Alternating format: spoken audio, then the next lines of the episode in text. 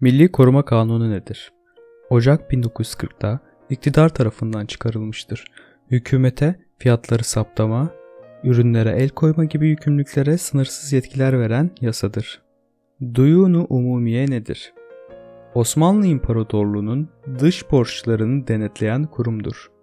2. Abdülhamit döneminde kurulmuştur. Atatürk'ün yurtta sul, cihanda sul sözünü açıklayınız. Buradaki sözde anlatılmak istenen ülkemizde barışı sağlarsak tüm dünyaya barışı götürebiliriz denmektedir. Montreux Boğazlar Sözleşmesi'nin önemi nedir? Türk boğazlarından geçiş rejimi ve boğazlar bölgesinin güvenliğini sağlayan sözleşmedir. Empati nedir? Kendini karşısındakinin yerine koyarak düşünme, duygularını sezebilme, anlayabilme yetisidir. Seküler devlet nedir? Seküler yani laiklik. Devletin dini olamaz ve siyasi herhangi bir olaya dini bir etki verilemez. Kanuni esası nedir? Temel kanun ya da anayasa anlamındadır. Osmanlı Devleti'nin ilk ve son anayasasıdır.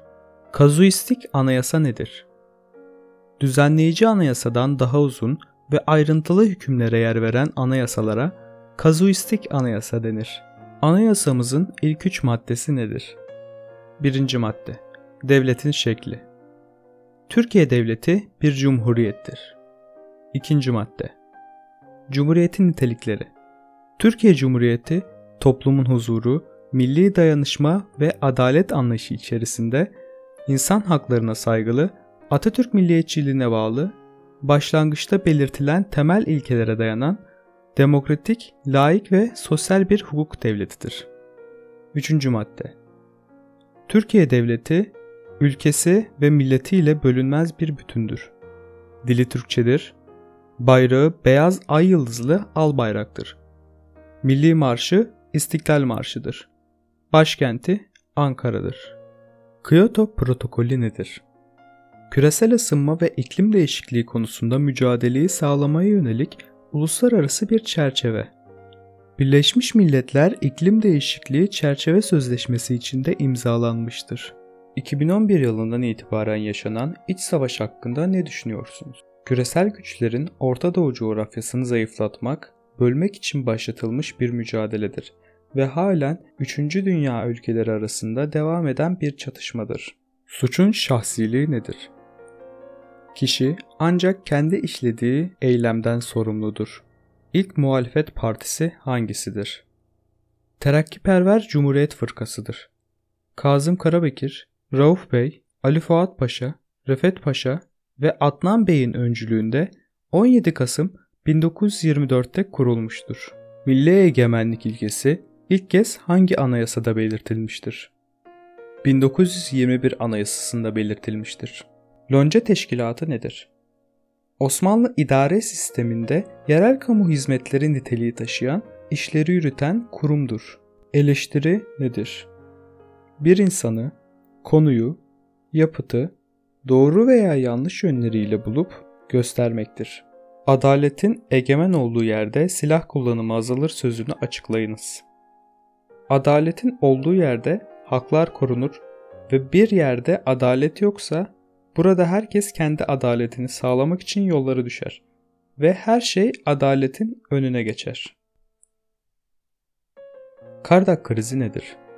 Ocak 1996'da Yunanistan ile Türkiye arasında Figenakat isimli Türk bandıralı bir geminin Kardak kayalıklarında karaya oturması ile iki ülkenin de kurtarma ekipleri arasında anlaşmazlık sonucu kriz patlak vermiştir. Türkiye'nin yerli savunma sistemleri hakkında bilgi veriniz. Son zamanlarda yerli silah sanayimiz gelişmiştir. Yapılan üretimlerden birkaç tane örnek verecek olursak, son füzesi, T-129 atak helikopteri, Bora 12 uzun menzilli keskin nişancı tüfeği olarak örnek verebiliriz. Sıradaki sorularda kendi cevaplarınızı bulmanız daha doğru ve akılda kalıcı olacaktır. Ülkenin her yerinde çalışabilecek misin veya devamlı nerede çalışmak istersin? Yer ve mekan fark etmeksizin vatanın her köşesinde çalışabilirim efendim. Vatanımızın her toprağı, her görev için kutsaldır. Bundan dolayı ülkemizin farklı yerlerinde, farklı zamanlarında çalışabilirim. Ailem polis olmanı destekliyor mu? Ailem benim kararlarımın her zaman arkasındadır ve böyle bir mesleği yapmamı her zaman destekliyorlar. Polislik zor bir meslek. Hayatını buna göre yönlendirebilecek misin? Yaptığım her işi hakkıyla yapmak için sımsıkı işime sarılıp elimden gelenin en iyisini yaparım. Bu söylediklerim her meslek grubu için geçerlidir efendim. Zor bir meslek olduğunu farkındayım ama üstesinden geleceğime inanıyorum. Polisliğe kabul edilirsen hangi birimde çalışmak istersin? Teşkilatın yapısı gereği böyle bir tercih yapmam mümkün değil. Amirlerimizin takdirinde olduğunu düşünüyorum. Ama seçme gibi bir seçeneğim olsaydı siber suçlarla mücadele başkanlığı bünyesinde çalışmak isterdim. Çünkü yazılım, bilgisayar, bilgisayar programlarına aşinayım. Polislik için ideal bir aday olduğunu düşünüyor musun? Fiziksel olarak her türlü şarta uygun olduğumu düşünüyorum. Verilen görevleri tam anlamıyla yerine getireceğime eminim ve psikolojik olarak bu mesleğe kendimi tamam hissediyorum efendim. Polislik senin için ne anlam ifade ediyor? Polislik benim için yardım edebilme duygusunu en yüksek yaşatan bir meslektir. Bu mesleği yapmak cesaret ve fedakarlık gerektirmektedir. Seni neden polis teşkilatına alalım? Empati duygum yüksektir. Verilen görevleri tam anlamıyla her zaman yerine getiririm. Hiyerarşi kavramına aşinayım ve disiplinli bir çalışma tarzına sahibim. Beni dinlediğiniz için teşekkür ederim.